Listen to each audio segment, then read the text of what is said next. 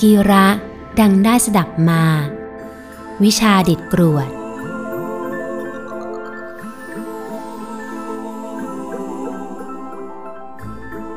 ในอดีตผ่านมาแล้วที่เมืองพาราณสี มีชายคนหนึ่งเป็นง่อยเปลี้ย เดินไม่ได้ ต้องนั่งถัดไปทีละนิด ทีละนิด แต่เขามีฝีมือในทางใช้นิ้วมือดิดลูกกรวดเล็กๆ ไปที่ใบไม้ ทำให้เกิดเป็นรูโปร่ง เรียงกันเป็นรูปสัตว์ต่างๆได้ เมื่อแดดส่องผ่านรูโปร่งเหล่านั้น มากระทบที่พื้น ก็จะเห็นเป็นรูปสัตว์ตามที่กำหนดไว้ เขาใช้วิชานี้ออกแสดงหาเลี้ยงชีพ ลูกค้าของเขาส่วนใหญ่ก็คือเด็กๆนั่นเอง เด็กเหล่านั้นจะนำรถเข็นมาช่วยกันเข็นเขา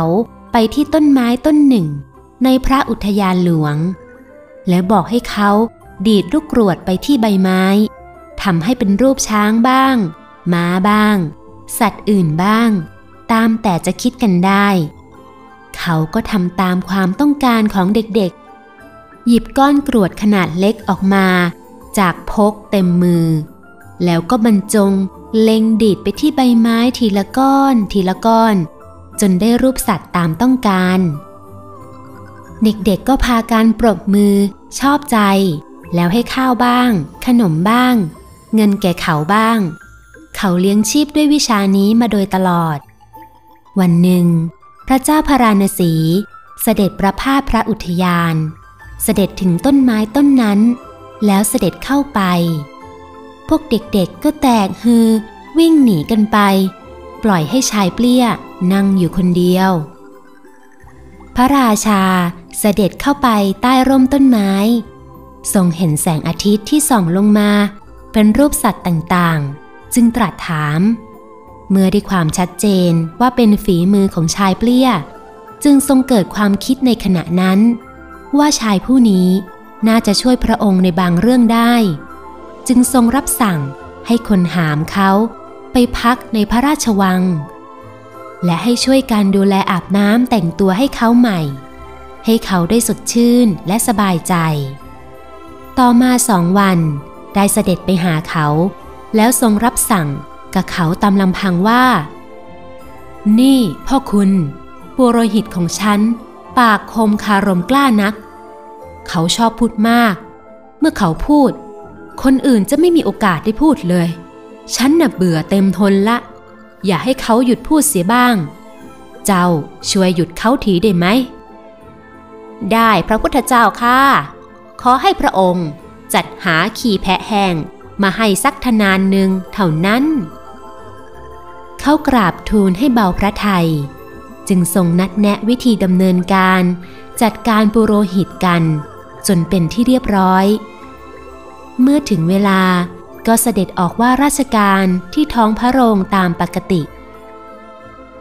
มหาดเล็กคนสนิทได้อุ้มเขามานั่งบนตัง ที่ตั้งไว้หลังม่าน ซึ่งอยู่ตรงข้ามกับที่นั่งของปุโรหิตพอดี พร้อมแล้ว พระราชาจึงตรัสเปิดประชุม ปุโรหิตก็เริ่มว่าลวดลายตามความเคยชิน เมื่อปุโรหิตเปิดปากพูด ชายเปลี้ยก็ดีดขี้แพะไปเม็ดหนึ่งมันลอยเข้าปากของปุโรหิตพอดี ปุโรหิตก็กลืนลงไปโดยไม่รู้ตัว เพราะมัวแต่ห่วงพูดแบบคนบ้าน้ำลาย เขาดีดขี้แพะเข้าปากปุโรหิตไปเรื่อยๆ ปุโรหิตก็ไม่รู้ตัวเหมือนเดิม จนกระทั่งขี้แพะหมดทนาน มหาดเล็ก จึงสั่นม่าน เพื่อให้สัญญาณตามที่ทรงแนะนำไว้ พระเจ้าพาราณสีจึงตรัสกับปุโรหิตว่า ท่านอาจารย์ วันนี้ท่านกลืนขี้แพะไปตั้งทนานหนึ่งก็ยังไม่รู้สึกตัว เพราะว่าพูดมากเหลือเกิน คืนกินมากไปกว่านี้ คงจะย่อยไม่ไหวแน่ ขอให้ท่านอาจารย์กลับบ้าน ไปหาน้ำประยงมาดื่มสำรอกออกเสียเถอะ จะได้สบายตัวขึ้น บุโรหิต รู้สึกอายที่ประชุม ทั้งเริ่มรู้สึกผะอืดผะอมและมีกลิ่นที่ปาก จึงรีบถวายบังคมลากลับไปที่บ้าน นับตั้งแต่นั้นมา กลายเป็นคนปิดปากเงียบ แม้จะถูกใครซักถามอะไร ก็ไม่กล้าเปิดปาก ยิ่งอยู่ต่อหน้าพระพักด้วยแล้ว ยิ่งไม่กล้ากราบทูลอะไรเลย เพราะกลัวเหตุการณ์นั้นจะซ้ำรอย นับแต่นั้นมา พระเจ้าพาราณสีทรงรู้สึกสบายพระกันขึ้นมาก ทรงระลึกถึงอุปการะคุณของชายเปลี้ย จึงทรงรับสั่งให้เบิกเงิน และสิ่งของในท้องพระคลังจำนวนมากมอบให้แก่เขา และพระราชทานบ้านพร้อมทั้งคนรับใช้อีกหลายคนแก่เขา เพื่อเป็นการบูชาวิชาของเขา ชีวิตของชายเปลี้ย ก็พลิกผัน สบายไปทั้งชาติ เพราะอาศัยวิชาดิดกรวดเพียงอย่างเดียว แต่เชี่ยวชาญเป็นพิเศษ ท่านผู้ฟังคะ อันว่าความรู้และศิลปะนั้น ไม่ว่าจะเป็นแบบไหน หากมีความเชี่ยวชาญชำนาญเป็นเลิศ จนเป็นที่ยอมรับของคนทั่วไปแล้ว ย่อมจะนำประโยชน์มาให้ทั้งสิ้น ยิ่งเป็นชนิดที่คนอื่นไม่มี และทำไม่ได้ด้วยแล้ว ยิ่งจะมีค่าและมีผลตอบแทนมากมายมหาศาล ท่านจึงว่า อันวิชาความรู้นั้นควรศึกษาทุกอย่างไป แต่ไม่ควรใช้ทุกอย่างที่ศึกษาหรือฝึกฝนมา ควรเลือกใช้เฉพาะที่ตนเอง ถนัดที่สุด ต้องมีสักวันหนึ่ง จะได้ใช้วิชาเหล่านั้น ความรู้และศิลปะทำให้คนจน คนพิการ และคนที่ด้อยกว่าคนอื่นในเรื่องต่างๆ กลายเป็นคนเด่นคนดัง